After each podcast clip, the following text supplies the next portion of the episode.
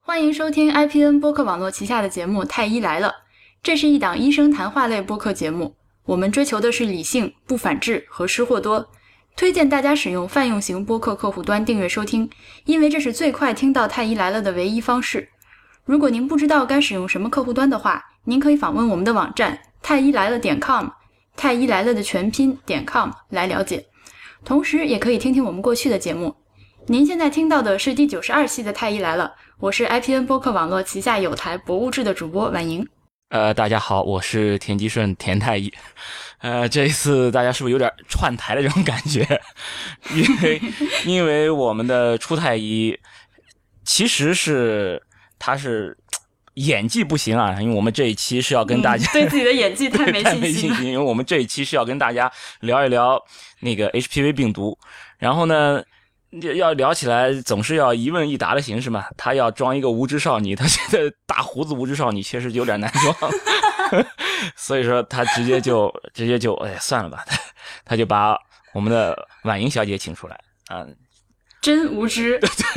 真无知少女，对她大胡子无知少女，她装不下去，只好把一个真正的无知少女请来和我和我一起。就所以说这一次的她一来了呢，是我跟婉莹我们两个一起来来聊这个 HPV 疫苗，主要是嗯，而且是，呃，从我的角度来看，就是完全即兴的。就五分钟之前，初阳突然跟我说：“你要不要来跟我们录一期节目？” 我就是傻了。对，就是要你这种傻劲儿嘛。你当时就傻了，然后借着这个傻劲儿，一直就惯性着一直傻下去。然后我们这一期录完，哎，这样才是这个效果才有。嗯，那如果你以前都已经完全都已经准备好了，就是因为出太医，他觉得越准备越觉得不对了嘛。嗯，他已经发现好那自我们己就不自行了。然状态。嗯，那好，嗯，那那那那这一期干脆就就我们两个，因为前一段时间是上个周末临近周末的时候，那个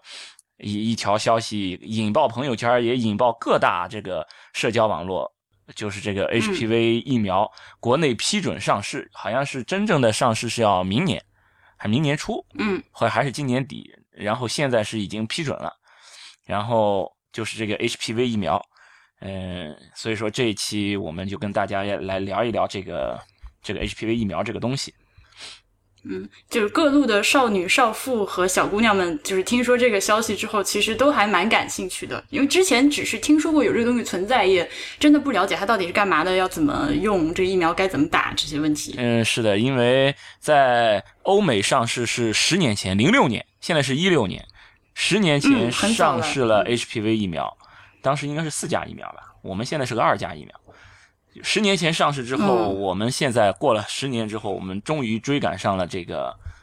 呃大潮，我们也算也算可以尝尝鲜了，人人家已经用了十年了，嗯，这个无知少女表示听， 对不起，这个无知少妇表示我听不懂什么是四价疫苗和二价疫苗。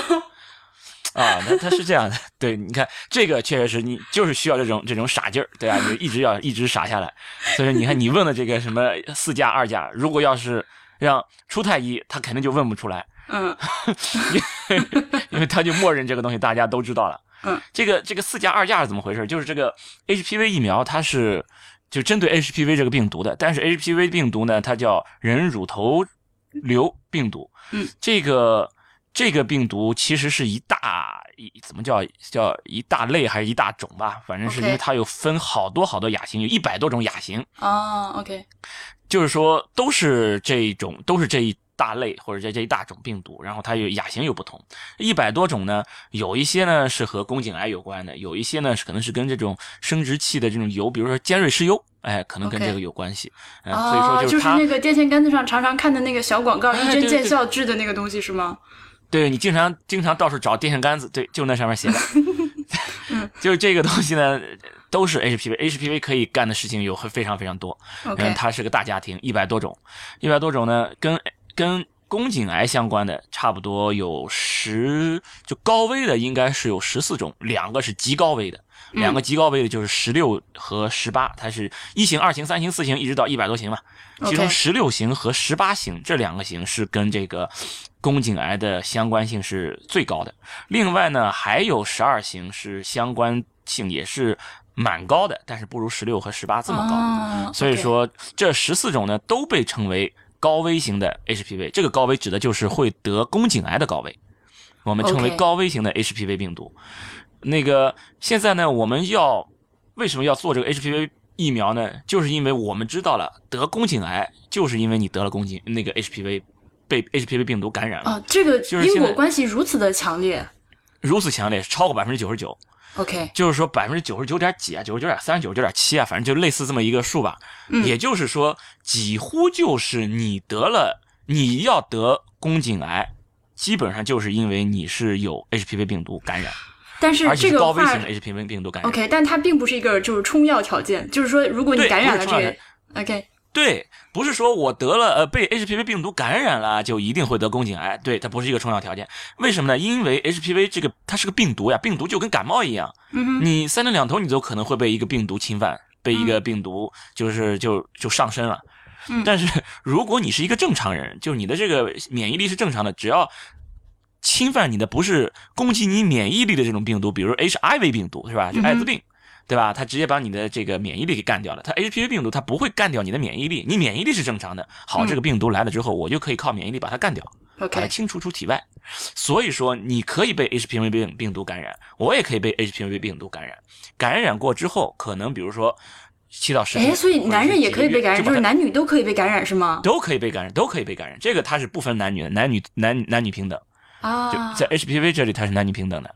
你比如说女性可以得宫颈癌，男性可以得阴茎癌嘛，这这都是大家都是平等的嘛。哇，好对疼不对。 好的，但但但就是只是说发病率不一样啊，阴茎癌的发病率很低啊，但是宫颈癌的发病率是非常高的。 OK，呃那我所以能不说嗯能先打断您一下，先问一个就是刚刚我一直憋着没问的问题，就是感染了这个病毒之后，它它都能它到底都能对人体造成什么后果？这个我感染其实这个病毒嗯嗯，绝大部分的造成的后果就是就没有后果， 就是你不都你知都不知道，你的人生、你的生命中他曾经来过，嗯，然后他就默默的来了，不带走一片云彩。它就它那它是一个就是长期的，比如说它会长期永久的潜伏在你体内呢，还是它呃你感染了之后、过哦就段是时说，间它就如没果了你呢？感染了，感染的意思就是这个病毒到你身体里面叫感染，嗯，然后你的这个免疫力是正常的，啪你就把它给干掉了，它就 OK 被你排出体外了。虽然你被感染过，然后又被排出体外，你战胜了它，嗯你现在你就没有这个病病这个这个病毒了。嗯，然后因为你把它排出过体外，所以说你的身体里面会有它的抗体，抗体对，就留个记号嘛。嗯就它来过，我来过，所以说我抽血化验，我可以抽出来你身体有这个抗体啊，我知道你嗯它它它曾经来过，但是你自己没感觉，那这个抗体是不是像是就是我们小时候种那个水痘那个，它你一旦呃得过之后，以后就再也不会被 HPV 感染了呢呃？现在好像还不能确定它就是一个永久性的。你比如说 OK，我们现在这个疫苗这个疫苗现在来看，只是说它现在这个模型有八点四年，就八年多以后发现，呃，这个抗体的这个低度还是非常非常高的。嗯哼，但是模型就是做实验的这个模型认为，可能也就是存三十年。但是 OK 具体的这个临床实验是还没有的，因为这个疫苗上市才十年嘛，对吧？零六年，所以说你你这个这个这个三十年的这个模型都还没有到到那个时间呢，所以说这个具体的我是不是还要补种啊？然后我补种我要到三十年补种还是二十年补种啊，这个都还不清楚。 OK，那我作为一个外行人，现在先总结一下我刚刚接收到的知识啊，就是嗯嗯，呃，来我们来看看对不对？就是说这个 HPV 呢感染了之后，你它不一定会对你怎样，就是有很大的几率它就感染了自己就好了，但是也有一对一定的小的几率你感染它了之后，呃，又鉴于它下面有各种各样不同的那个种类吧，我全写这么说，它会对你造成不同的影响。那其中有那么好像是十几种，您刚说就是有可能和宫颈癌是那个高度相关的，那就是为了预防这几个高度相关和宫颈癌高度相关的那几种 HPV 那个病毒造成的后果，我们才来接种这个疫苗，是这样吗？就我的总结是对的吗是这个样。嗯，总结没错。 OK 就是说，就是说，你的这个傻还不是智商 上的傻，只只是是说无知。 只是说这个，对对，无知少妇，那那我们是不是说，就是接种了这个这个疫苗之后，就肯定不会得了呢？那也不是，那也不是。就是首先要要明确，就是说，我们大部分都可以把它清除掉了，但嗯是还有没有清除掉的，有些人没有清除掉，为什么？就有可能会出现什么情况？就是有可能会出现，你刚刚把它清除掉，然后它又来了，你刚把它清除掉，它又来了。嗯哼，如果它长期的在你身体里面感染你，超过两年以上，那么这就是你有可能要得癌了，是有这种情况。那么这这这是一个风险，这是一个 OK 风险就是你被宫颈呃不是被 HPV 感染过之后，你什么情况下会得癌？不是嗯说你只要被感染就一定得癌，而只有说被它长期的高危型的 HPV 感染，你才有可能得癌。这是这是一种情况。然后呢，就是说我做了这个 HPV 疫苗，我能够预防的这这个 HPV 的种类呢，目前来说我们说是二价的，是什么呢？是就是刚才说的最最高危的这两两个十六和十 OK 八型。就针对这两个，然后呢，还有一个我刚才还有说四价的，其实一四年又有一个九价的，这个价就是你就说是个数或者是种类，就嗯是四价的呢，就又又预防了四种，一个是六型，一个十一型， OK，呃，然后酒驾的呢，就是一一除了这四型，还又就又再多了又多了五种那个五个，对，又多了五种。然后这一些呢，可能就不全都是针对宫颈癌的了，它有生殖器疣的。 OK，所以说啊，那因为我刚才说有十几种，然后你只是预防了这两种，那么还有十几种其实，只不过它的这个相对风险低一些。嗯相对风险比这两种要低一些，但是其实还是存在的，你还是有可能会被这一些感染。那然后，刚刚嗯。我又打断您啊。那刚刚您说的那个，就是在比较长的一段时间里面反复的被感染，那就我就我现在一时能想到的理解，就是说你有一个稳定的性伴侣，然后他也是这个被感染的这个病毒，然后你们两个人就是这这长期来一直好就没好过。 我我还有别的情况吗？ 哎，其实就是你没有把它完全清除掉，有可 OK 能。嗯然后呃，可能跟宫颈上的一些呃微小的一些损伤有关系。你的宫颈上面有一点微小的一些损伤，你比如 OK 说，就我们叫宫颈，所谓的宫颈糜烂。我就什想么是不我就知道，对，为什么为什么对宫颈糜烂有会有这么敏感呢？就是因为这嗯嗯个嗯宫颈糜烂这个地方叫做鳞柱交界区，就是说嗯嗯嗯宫颈的里面的这一层这个细胞和外面的这一层细胞交界的这个地方，嗯很容易被 HPV 定制在这儿，然后呢又不容易被清除掉，相当于啊 OK 卫生死角，会有这种懂问了题。啊，听得我有点汗毛直竖。所以，呃，所以它和那个就是呃我刚说的那个情况就不是一回事儿，我理解错了呃，你你理解是什么？啊。我理解就是那个反反复复的感染，就是、哦呃对那个性不一伴定侣非得两是人都这有种这动个态的，不一定嗯不一定非得是这种动态的，啊那不一定 OK OK OK，嗯，也跟自身的这种身体条件、身体状况有关系。好的。那这个疫苗，嗯，它是所有人，所就是那男女都可以打吗？多大年纪去打比较合适呢？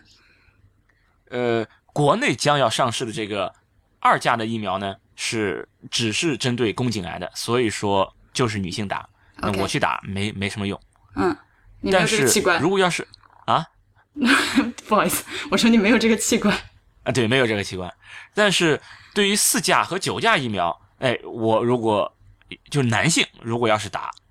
那个才嗯会有、有点帮助，因为它可以预防生殖 OK 器疣而且九价疫苗呢，对于这个阴茎癌和肛门癌也会有一点儿这个帮助。所以说 OK 如果要是男性要打的话，能打九价打九价，打不了九价打四价。如果这两个都不能打，那就别打了。嗯，那所以是多大的年纪呢？就是如果说是有过性生活的话，再去打还有用吗？呃，那呃确实要看年龄，就是说我们推荐的年龄呢，就呃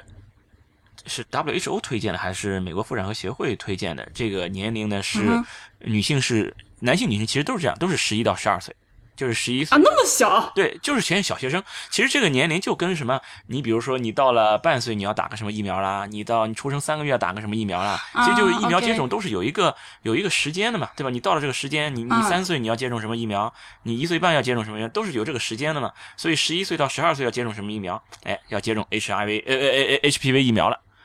那那其实就有规定这个。啊那么其实，OK，但是呢，不是说只能在十一到十二岁，你最早可以提前到九岁，就是九岁、十岁，哎，也都可以接种，这个也都是 OK 可以的没问题的。然后再往后呢，你比如说我到了十三岁以后，我我前面给漏掉了，或者是你你看像国内的这种，现在已经十七八的这些，呃，国内都没有上市，对吧？你现在刚刚上市，你前面没有接种过，OK，你也可以接种，一直到什么呢？一直到二十六岁之前，你二十五岁你想要接种、也是可以接种的，只不过年龄越大，就从这个临床实验来看，年龄越大，嗯相应的这个获益程度就是它。产生这种抗体免疫的这个程度，相应的这个作用会降低一些。所以我怎么办？ 那哎，我理解的就是说他，呃呃，在国外就是让这个呃十一二岁的孩子去接种呢，可能就是他们一个就是即将进入青春期之前，就是确保这个性生性行为发生之前去接种这个疫苗，呃，不不这是我不是一时来的理解。嗯哦，哦那那是这样，就是说，虽然接种这个疫苗最佳时机一定是你发生第一次性行为之前，你比如嗯说哼你、你今年，比如说啊，你已经四十五了啊，四十五太老了，嗯，四十吧， 我比如说你已经我年龄继续 成龄，就假如你已经四十了，但是你还嗯 OK 没有过性生活，然后你预计嗯你将在未来的一年之内肯定会有性生活了， OK、哎，那你现在去 打也是可以的， OK，但但是如果你预计你将来一定不会有性生活了，那其实你多少岁都不用打了，就就这么概念。嗯，啊所以说，那它只有这一个传播途径呃，那也不是，绝大部分是这一种，绝大部分是这一种。啊，OK、o k 那其实是这样，所以说就是说，那看时机，只要你没有性生活，你肯定都可以打；没有性生活的，啊你肯定都可以打。那这个这个肯定都是这个预防作用都还是在的，只不过呢，就从临床实验来看，年龄越大。预防的作用会相对下降一点，尤其是对生殖器疣的这个这个预防作用是下降很明显的。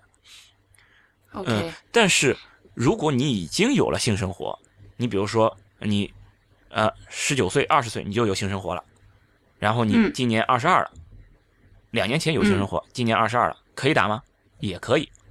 因为你嗯还没有到达二十五岁，就二十六岁之前。没有到达这个 OK 这个这个年龄阶段，只要在这之前，你即使是有性生活，那也是应该打的，是推荐是打的。好的，明白了。那么就是说，打了这个呢，虽然说你看你有了性生活之后，那么就有可能被感染 HPV，对不对？但是嗯嗯你同时都被这我们疫苗所免疫这两型都感染的这种机会还是小的。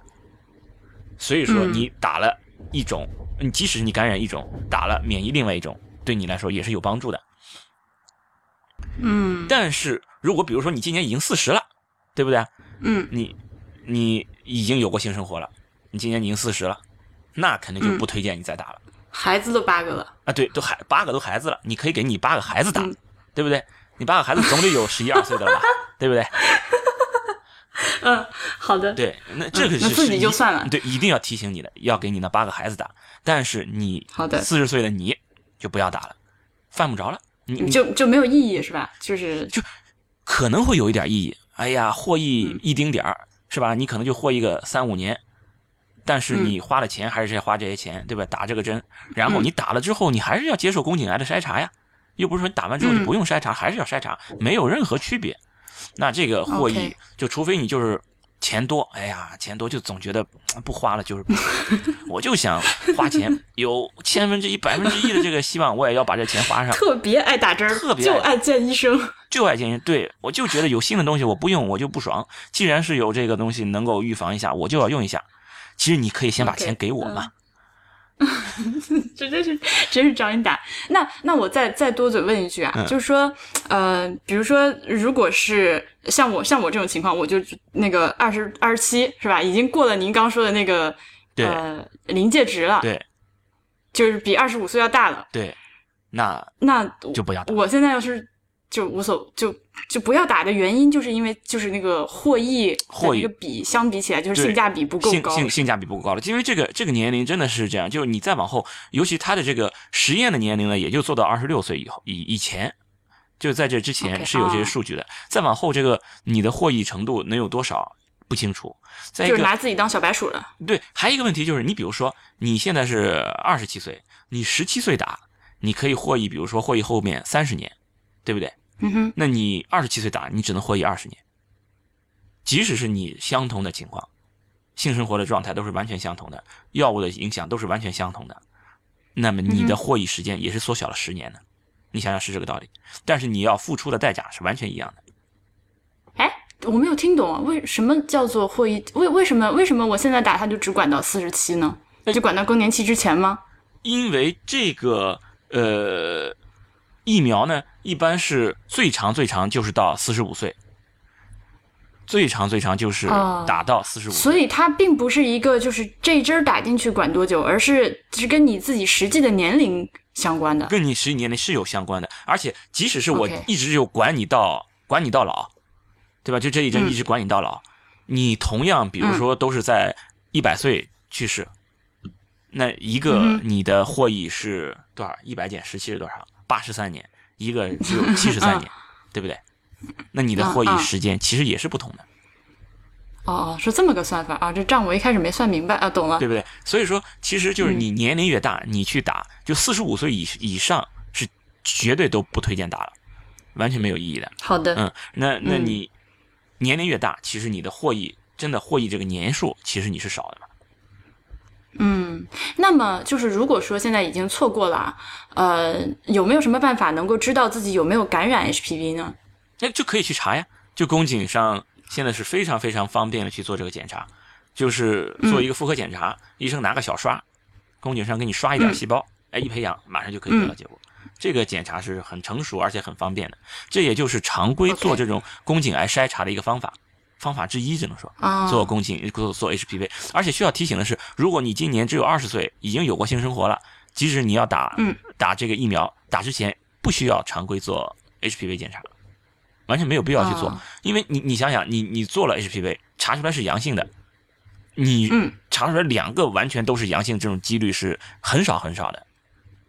嗯，你只要 OK 查出来是一个是阳性的，你也还是会去打，对不对？对，对他他你不会因为你查出来是阳性我就不打了，然后呢，你查出来是阴性的你也要去打，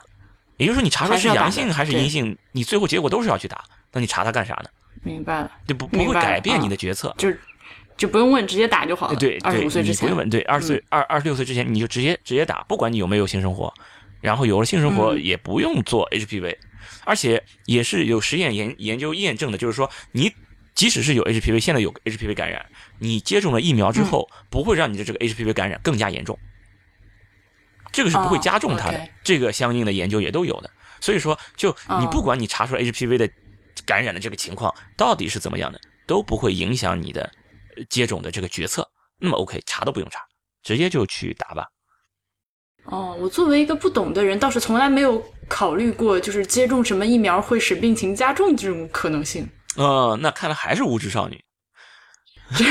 就是你就光哦就想它所好，以是 对吧存在某些疫苗是啊，因为就在我的那个印象里面，疫苗这个东西它毕竟是个好的东西，就是如果说非要把这个事情分好坏的话，啊，对，就好人，那好人还是坏人啊？对我们女儿经常的，好对，的是它是好的坏那帮的，对，嗯疫苗是嗯好的，疫苗是 好的。那你现在正在得病的时候呢？你比如说，你就是个，你本身就是个乙肝大三阳，而且是乙肝爆发期，我坑再给你来我一去，针，敢让我敲敲桌子。OK， 是吧？我再坑再给你来一针，嗯是吧？这这这就这就不大像话，是不是啊？啊，明白了，所以说，因为那疫打苗的是其在实你疫苗说到底它也还是个病原体是吧嗯呃？对疫苗有各种各样的，你比如说有有灭活的，有减活的啊，这这个都嗯都是不同的啊。有一些真的就是把一些没有毒性的一些病原体打到你身体里面，就它已经嗯不能够产生这种对你人体造成这这些呃不良的症这状种影响了，但是它还有这种啊，OK 抗原性，就它还能诱发你身体产生一些抗体把它干掉，这就是 OK 其实这就是疫苗的原理嘛。嗯嗯嗯嗯嗯，所以说你必须确实是要考虑这件事儿，就是说，如果我已经有这个感染了，我再打这个疫苗，我会不会加重我的感染？这个事儿确实是要考虑的。不过 HPV 疫苗嗯确实是是、现在是已经去研究显示，其实是你在打的时候 HPV 有感染，哎，我也没有加重这个 HPV 感染的这个影响。哇，感到自己深深的被科普了。那个， 嗯，那那我接着往下问啊，嗯，那就是如果说明知道就是又错过了，呃，这个年纪或者怎样的，那后面是从几岁开始做宫颈癌筛查比较好呢？宫颈癌筛查不是说我哦，我打了疫苗以后再开始做啊，理论上是这样。你比如你十一二岁才就就就打疫苗了，那一定是你打完疫苗以后再做筛查的。那么宫颈癌筛查建议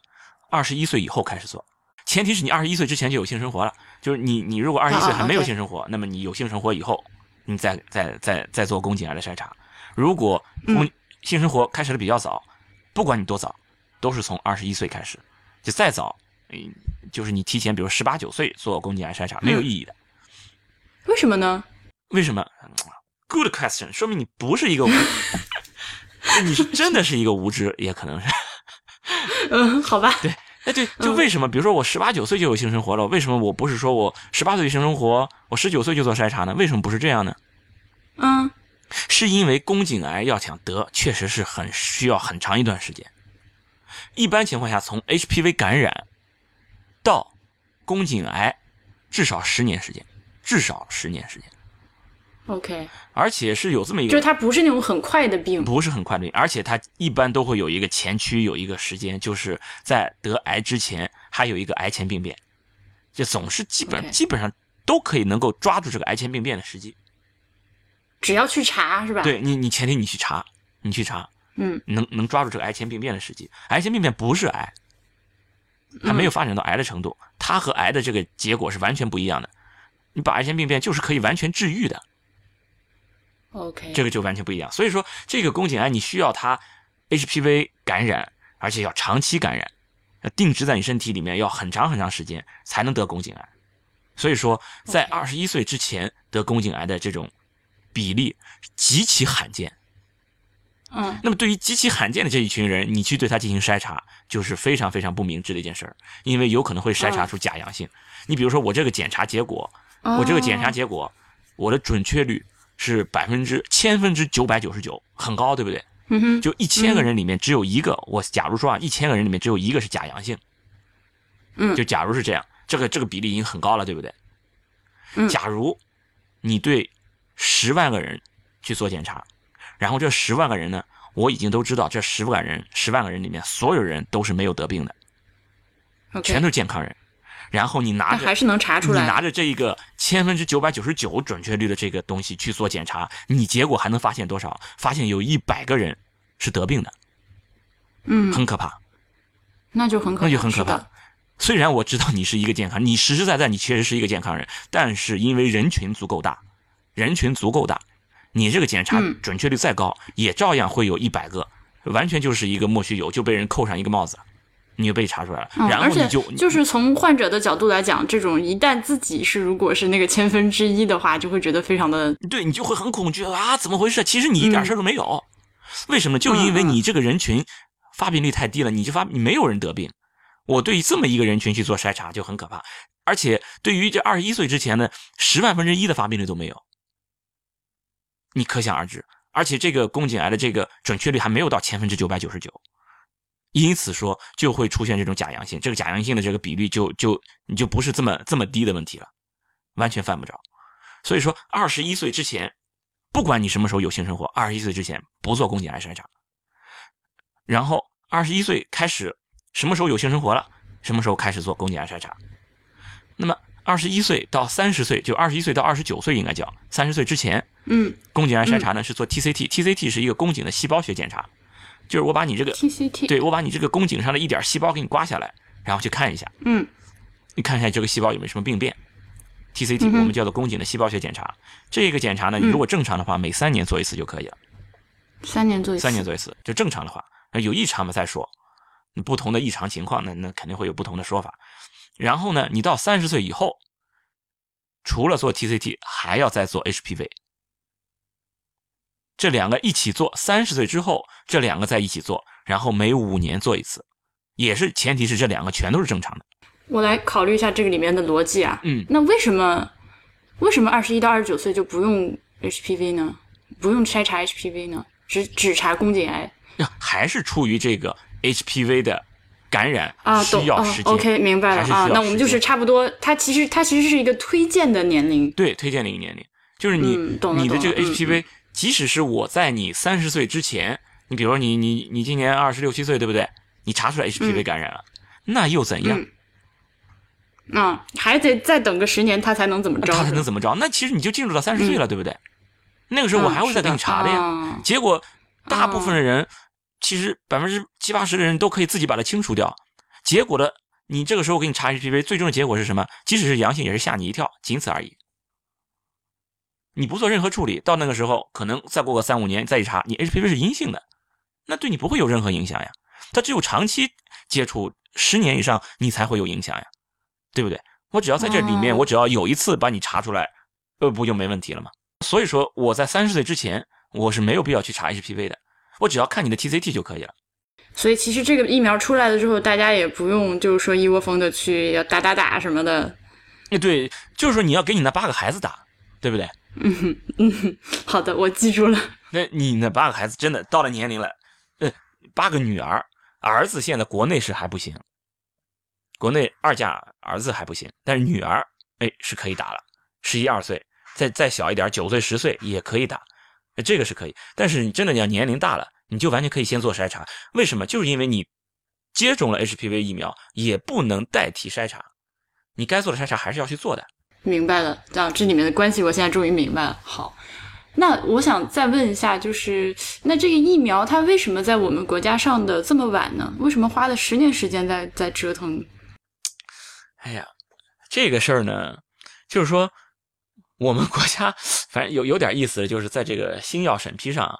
就是对于国外上市的药，你比如说是哪香港还是台湾，好像他们那边是这样，你只要比如说美国 FDA 那边已经验证的药，OK，我这儿就可以用，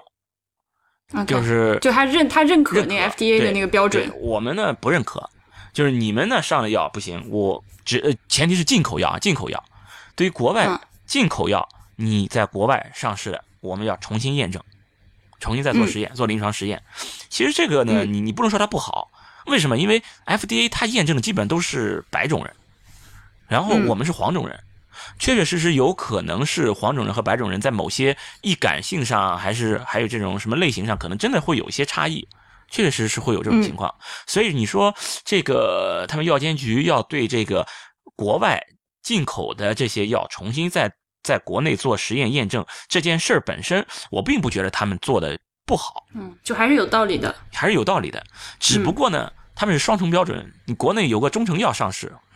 他直接就给你上了，嗯，OK，嗯， 这点儿是比较神奇的一 对，中件事儿。成一说到中成药就是迷之呵呵。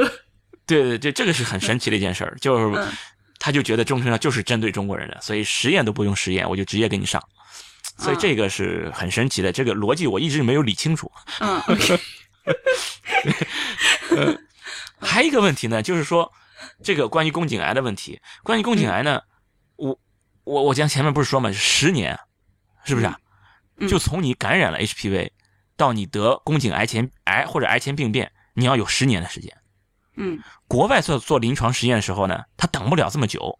所以说嗯他哼研究的终点实验，什么叫终点实验？就是说我看看你这个疫苗到底有没有效，那我嗯怎么看？就我给一一批人打假的东西，对吧？我们叫嗯安慰剂。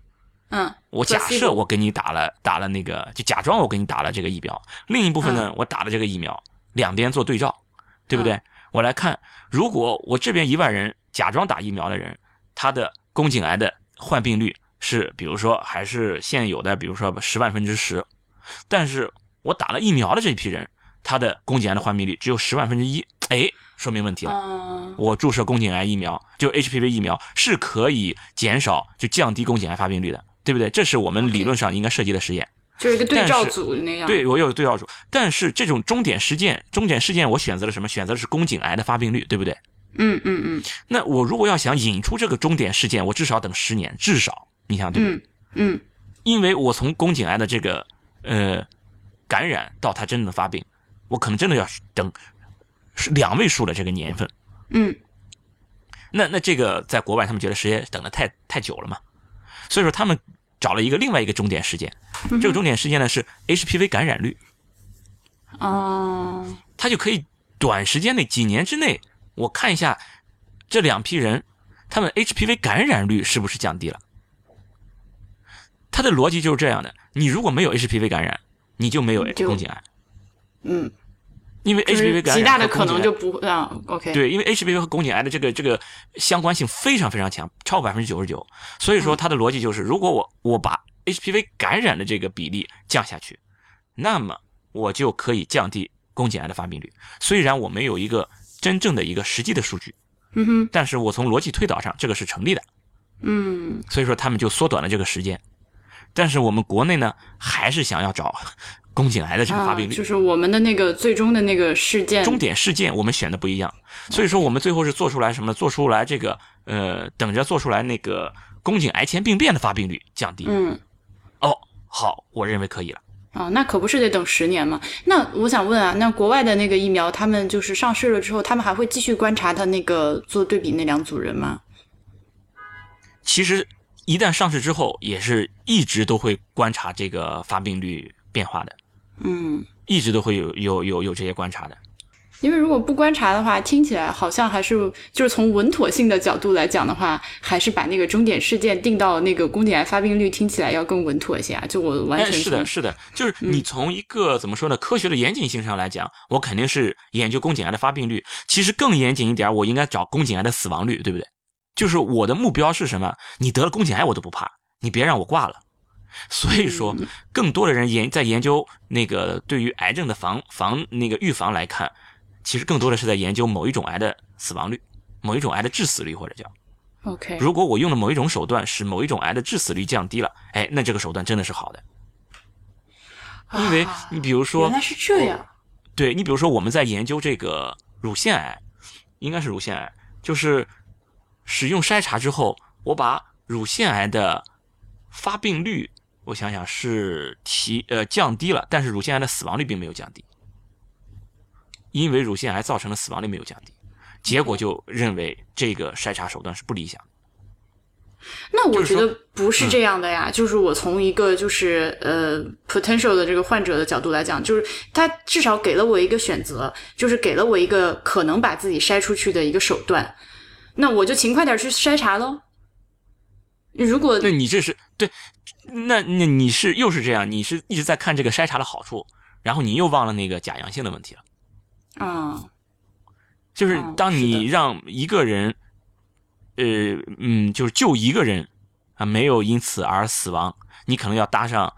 十个人，因此而过度治疗。哇，这账好有难有算啊！对，所以说是有这种可能性。所以说，这就是我们在预防癌症，在做癌症的这种呃，比如包括你们现在的癌症疫苗，现在只有 HPV 疫苗，没有其他的预防癌症的疫苗，嗯主要的是靠筛查。这些筛查的时候，我们在制定这些筛查策略的时候，都需要考虑到一个假阳性的问题。那么，如果说呃，我去做某一种癌症的筛查，那筛查出来了，最后其实是一个假阳性，那这个时候难道不应该做进一步的检查，而是直接就给我上各种治疗手段了吗？嗯，是要做进一步的检查，是要做进一步检。你比如说那个乳腺癌，嗯，乳腺癌的筛查方式是什么？就是做钼靶，就是相当于是你比如说拍胸片，嗯透视，那么是给肺拍一个 X 光线，那钼靶呢就是给乳腺拍一个 X 光片，嗯哼，就钼靶检查。然后我做钼靶检查，我把这些高危的人，不是高危，就是说我怀疑你有乳腺好吧，癌的我不知道人什么叫钼把它筛靶检查，求解释。出，就是给乳腺拍 X 光片。哪两个字啊？钼靶目目是一个金字旁，一个眼睛那个目，目标的目。啊啊，OK，靶就是呢一种个元金字素旁啊对 OK，那我听不靶懂呢是是正常的一个 对，金金字旁一个尾巴的八，嗯嗯，好对，的就钼靶检查，其实就相当于给乳腺拍一个 X 光片。嗯，那我通过这个 X 光片，其实就相当于一个影像学的检查，我把嗯这个，哎，我怀疑你有乳腺癌，我把你这个怀疑的人，把把你筛出来，然后呢，我去做穿刺，对不对？嗯嗯那我这就是这就是你说的这种进一步检查呀，我不可能我筛出来的人，我马上就把你乳房割掉，对不对？嗯嗯嗯好疼是吧？嗯，疼，我又敲了敲木头，嗯嗯然然后我需要给你做一个穿刺，我把你穿刺的结果要怎么办？要放到显微镜下去看一下，对，看显微镜的是谁？是 谁？看不显用微不用，我镜的是被病理我被学问的医有生，点，问的我有点，啊嗯，就是所谓的对对病是理医生检查了。对病理检查是医嗯生，然后医生就有主观判断， OK，然后即使是你是一个假阳性，医生这边把关。即使是假阳性乘以假阳性，这种假阳性的几率，呃，百分之一乘以百分之一变成万分之一，是不是还有一万个人里面还会有一个还是会有可能被医生判断为这个你这个就是癌症。你就是癌症？嗯但事实上就是医生判断，比如说是百分之一的假阳性率，然后你木靶的判断是百分之一的假阳性率，两个叠加起来，你只有万分之一的概率，是不是不是零啊？嗯当我对十万个人进行检查的时候，是不是就有十个人？嗯被双重的这种假阳性抓住了，然后你就没有毛病的情况下，你被把乳房切掉了。明白了，所以原来呃，我们那么就是，我现在就听出来，就是医生和患者在考虑这件事情的时候，原来我们就是这个算术题的做法是逻辑是完全不一样的。对，就是说我们在做这种筛查，就是说，嗯，你做筛查的目的肯定很明确，我就是为了让这个得癌症的人尽量减少，嗯对不对？我我就是要做这件事儿，嗯，但是你要知道，我做这件事儿是要付出代价的，付出的代价就是有人本来没有癌症的，而被误诊为癌症，假阳性，而被过度的处理了，过度的治疗。这我以前真的是从来没有从这个角度考虑过这个问题，我一直觉得，而且乳腺癌四十岁以前，你四十岁以前没有任嗯何特殊情况，你家里人也都是挺挺好的，你也没有任何高危因素，你嗯哼四十岁之前就开始做乳腺癌的筛查。假如是这样的话，嗯那么现在的统计数据是这样的：一千个人里面，我每救一个人，这个救一个人就是说我查出一个减少人一个人，不是减少一个人因为乳腺癌而死。嗯哼因为我我做了这个筛查嘛，把你本来是一个乳腺癌要很晚才能发现的一个人，结果我很早就把你发现了，然后把你治好了，然后你没有因此而死，对不对？嗯每我一千个人里面每救这么一个，我要付出什么代价呢？我要付出让七个人被过度的切除了乳房，甚至做放化疗。哇，哎，这就是我们要计算的这个成本。所以说， OK 现在大家都推荐你四十岁之前没有什么事儿不要去做乳腺癌的筛查。为什么？ OK 从概率上讲，从概率上讲，你很有可能不是那个被救的那一个，对不对？你有嗯七倍的概率是被误切的那一个，对不对？哦，原来是这样啊！因为我们就是从患者的角度，都会觉得说，肯定是想去筛查一下，知道一下自己有没有问题，就是早预防。对尤其对是这些现现在就是，呃，我们也常常听到自己身边有些朋友什么很年轻啊，三十多岁就什么什么癌症了，所以就是嗯会。考虑，就是如果说你今天我没有跟你聊这个东西的话，我就有一些癌症的筛查，我可能就会相对比较早的就开始去做了。对你可能给你那七个女儿、八个女儿都直接去做乳腺癌筛查了，对不 对你？好烦，嗯嗯嗯，是的，是的，那那嗯那，但是就有可能你最终付出的代价就是，其实你假如真的你筛查出来是，哎呦是乳腺癌，那你要嗯掂量掂量，你到底是更有可能是被救的那一个呢，还是被误切的那七个？嗯真的有可能是这样。你嗯愿不愿意？我宁肯是那那七个之一，我也不想当那一个。哎，那确实有人是这样想的。就是无论如何不想死，对，无论如何不想死，嗯但是你需要接受，就是你的身体遭到了摧残，不应有的摧残。嗯，明白了，所以说，就是出于这个考虑，现在就是就学术上都不推荐四十岁以前做乳腺癌筛查。就四十嗯岁以前，就是呃，这个指的是你没有这种高危因素啊，家族没有相应的这种问题，嗯嗯，都嗯都都都好的情况下，哦，你就是因为害怕，哎呦，我好害怕啊，二十几岁的姑娘也去做乳腺癌筛查，完全没有必要，没有必要是吧？没有必要。那那那 OK 宫颈癌其实也一样的，十八九岁，哎呦，我我我性生活开始早，十八九岁去做个宫颈癌筛查，完全没有必要。嗯，同理，三十岁之前没有必要做 HPV。好的，所以说，你看这个这个不仅仅是年龄的问题，还有一个间隔时间的问题。你间隔时间太近，也是同样的会造成假阳性的问题。嗯，就别老没事儿就去这想起来就去查一下这事儿，对你就是不要被一个什么东西给吓到了，你被这一个东西吓到了，你为此而付出的代价，有可能是你没有想到的那一边儿。真的是，真的是，嗯嗯嗯嗯，如果不今天不说的话，我就你就去做乳腺癌筛查 了大，到对，我会一我会一直把这个呃，就是疫苗和这个癌症筛查归为好人的那一堆儿。就就这事儿吧，就是真的，这个好人坏人，就是我们闺女她三岁多，嗯嗯，她是认为就除了好人就是坏人，就没有其他的。但嗯是确确实实这些事儿呢，嗯，没有这么绝对的，真的没有这么 OK 绝对的。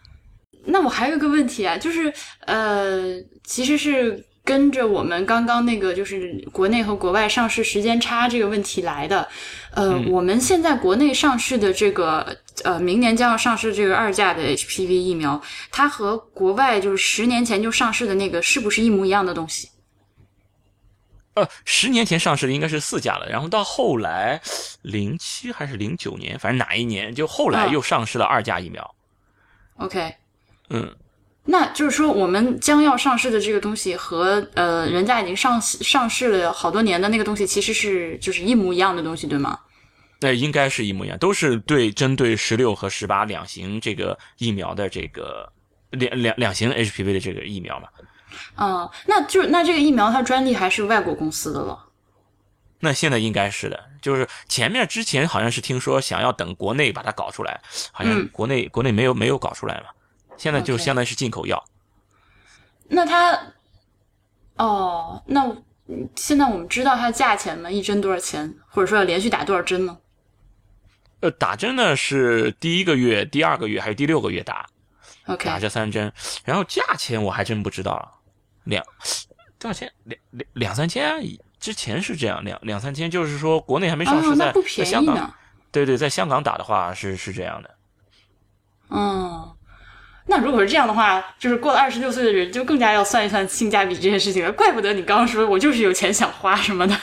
呃对啊，就是说呀，你有钱想花，你可以寄给我嘛，我帮你花 呀，对不对？嗯，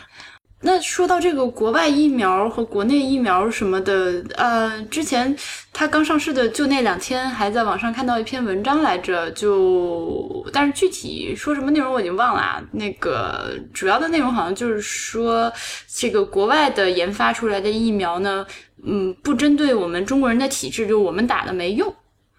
但是我看不懂那篇文章。嗯对，是是有这个说法，就就埋埋汰国内嘛，是吧？嗯就是你你比人家晚了晚了十年是吧？你晚了十嗯年，结果你上的这个这个药都是人家都已经被淘汰了，你弄了个玩淘汰剩下的十是吧嗯个对，玩剩下的十个破烂儿你还当个好，对吧？就是你们你们中国人你们高兴什么？是吧？嗯说你十六十八是吧？十六十八都是人家洋人，那老外他们才有的，我们中国人就不是十六十八，我们是嗯别的。你你还用这个，都被都被淘汰的货，但其实不是这么回事儿。嗯十六型是全世界都是这样的，而且这个我我就看那篇文章之后，哎，我表示很诧异啊，我赶紧也去翻了翻文献，就国嗯内的最新版的，一四年一四年出版的《中华妇产科学》，嗯就是相关的国内的这个数据，也是就是相呃就是。HPV 疫苗，呃不，HPV 感染、宫颈癌相关的这些高危型，中国和国外，不论是从百分比上还是类型上，基本上都是一致的。 ，OK，所以说，呃你你说这个国内是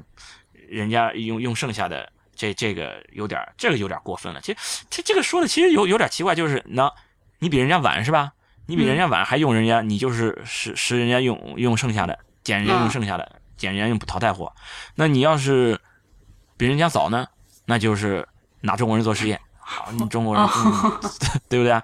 这外国人都不用的东西，你中国人拿来用，用了做实验，做完实验以后给别人用，就是损损害中国人的利益，去讨好洋人，这这都是什么逻辑嘛？这都是，反正就就不会好，是吧？嗯，中国人只要用什么东西都不会好。啊，就是根本不不不是就事论事的一个逻辑。那但是说回这个，我我有一个嗯想打个岔的问题啊，就是嗯呃关于吃药。呃，或者用药，或者看医生这件事情，因为我就是在国外也是各种住过嘛，嗯，我自己我只能说我的感觉啊，就是这个说法不对，但是我需要求证一下，就是说我们去看洋人的医生，嗯，就是他们很大程度上看不好我们，就是呃很多人会就是在国外生病之后想要回国看，然后买药呢也想要买国内的药，就觉得吃外国的那个药呢，就觉得嗯好像并不针对打引号，并不针对我们中国人体质，或者有了什么大病小灾的都要回来看，我不知道这个事情是不是有必要的。嗯，确确实实是有这种，就是中国人和外国人体质，或者是你不是说不是按中国，你比如说我一个脚踏在中国境内，一个脚踏在外国境内，嗯，我这个体质怎么算，对吧？它不是按这个国境线算的，它应该是按人种算的。确实，黄种人和这种白种人，还有黑种人，就就是各种各种人种之间是有一些差异的。从很多疾病的发病率上，还有一些就是说治疗方案等等的，都是有有些差异的。那你比如说那个嗯血栓。啊，你要白说种那个人短他效们避孕药吗？啊，其真的短效避孕药是一个，再一个就是孕产妇，真的就是他们形成血栓、发生血栓的这种发生率，白种人就是比黄种人高，真的 OK，就是易栓性，我们叫这个确实是跟人种有关的。因为还有一些情况就是黄黄种人可能容易得的，你比如说，呃，胃癌就是中国、日本得的最高，啊，你你跑到西方人那边，黄种人他们真的就呃不不白白种人他们就得了，真的就是少，真的这些就是在疾病谱上，疾病谱就是说得疾得病的这个发病率，不同的疾病的发病率，这个真的是不一样。然后相应的对于一些治疗的这些方案上，确确实实也会有区别，但是应该是基本上都是大同小异。嗯应该是大同小异。但是呢，你比如说你在国外，你去找一个洋人看病呢，他在思路上有可能他会按照老外的那个疾病谱来来来来思考，这个确实是会的。嗯，就是你比如说你有个肚子痛，他先想就是在国外发病率最高的那那几个拿几种疾肚病子痛先筛查过对去。对对，一个个筛筛下来，按照这个发病率的高低，百分之九十是什么，我先筛这个啊。然后国内的这个疾病谱，我医生在思考问题这个思路就不一样了，我可能从另外一个呃另外一个顺序来来思考问题。那么我在诊断上，那可能这两个医生在诊断上就会出现差异，要要么就诊断的，比如说就你在老外他们那就可能就会诊断比较难一点，因为他这个有有点被带跑了嘛，这个思路可能就不一样。有也是有这种可能性，因为不同地方的人他都有这个地区相应的一些高发的一些疾病，那么医生 OK 在这个地区，我在做这些诊断啊、给出相应治疗的时候，其实都有一个相应的一个习惯，他都有一个相应发病率的这么一个习惯了。嗯，那可是那这么说来的话，我刚刚说的那种就是那个那个说法，或者那种一个一个就那样一个想法，也不是完全没有道理。不是完全没有道理，但是、嗯呃，大部分我想应该都是没有道理的。就大部分情况啊下，但因为这个发病率，人群整个全人类的发病率总不会呃每个疾病都是差别很大嘛，只能嗯说是大部分其实都还是差不多的，真的就是嗯都差不多的。然后该怎么治疗，全世界的你只要都是人嘛，对不对？对啊，都是同一个物种呀。对，同一个物种，对，就一个鼻子两个眼儿嘛，你这这个嗯都应该是一样的。所以说，你就其实大部分的这些疾病在诊断和治疗上应该都是相同的。你你你生孩子做剖腹产，我都是一样的，怎么在哪里划刀，在哪里把你把这宝宝拉出来，怎么缝，这都是一样嗯的。嗯，不会，OK OK，不会说洋人医生给咱拉拉完了拉的地方不对。嗯对对，这这个没有，就是你的这个基本的构造你都是一样的，你你你，除非你二郎神，你你额头上还多一个眼，那这个他就完全毛了，对不对？但其其他的其实都都差不多。那确实有一些疾病，个别的一些一些情况，那是有这种人种差异，但这个人种差异也都是怎么说呢？呃，不至于什么问题你在国外都是解决不了的。我想还有很大一个问题在于沟通上，其实是真的是在于沟通上。就是你跟老外可能在沟通上，在思考问题的这个思思考方思考问题的方式上，可能确确实实是有一些差异，会带来是的，一是些的。，嗯，嗯，就就像我在法不是在那个魁北克就，就是其实法语在中国人里面已经算好的了，但是看病之嗯前都还要再查半天字典。啊，对，就是说这个一个是语言上，还有一个就是生活习惯上，一些一些习俗上，嗯对不对？你你你想要就是习惯上，你就想用个什么什么东西，但在他们那觉得这个习惯完全不不可理喻嘛，跟我们这完全不一样嘛。嗯其实就是我们这儿有喝姜汤，他们那儿也可能也有喝其他的汤，给你用个什么冷敷，也都有类似这样的一些小偏方、民间小偏方，都差有不的多有的有的有的，对不是对的是的，有对好这多，其实都嗯是、对，也都是都是一样的，就你有你的习惯，他有他的习惯，也也都 OK 嗯也都是差不多的。然后呢，那那你当你说出来你的这个习惯，对于医生来说，他可能见识过很多当地的这些习惯啊，他会说啊，你这种情况你不要，比如说用他们那种小偏方，这种小偏方是没用的。结果你说我不用那个小偏方，我用另我外一个用小 偏方，哎，嗯我他用觉得我们国产偏 方，对我国产小哎，多我觉得喝很热神水奇。对，这个就很神奇，哎，是不是真的是有用的？他就不知道了呀。他知道他们那里的小偏方是没用的，但是他不知道你的那个小偏方是不是没用 的。嗯， 好吧，所以说这个沟通起来可能会有点这种差异。嗯，那关于这个 HPV，我现在能想到的问题都已经问掉了，感谢您的各种解答。啊、那那好，那那这一期节目我们就先到这，谢谢大家的收听。太医来了的网址是太医来了点 com，也欢迎大家在社交网络关注太医来了。我们在新浪微博叫太医来了，在 Twitter 跟微信都是太医来了的全拼。同时，也欢迎大家收听 IP 文播客网络旗下的另外几档节目：《一天世界》《未知道》《内核恐慌》《流行通信》《High Story》《无次元》《硬影像》《博物志》《陛下观》《选美》《风投圈》和《时尚怪物》。拜拜。拜拜。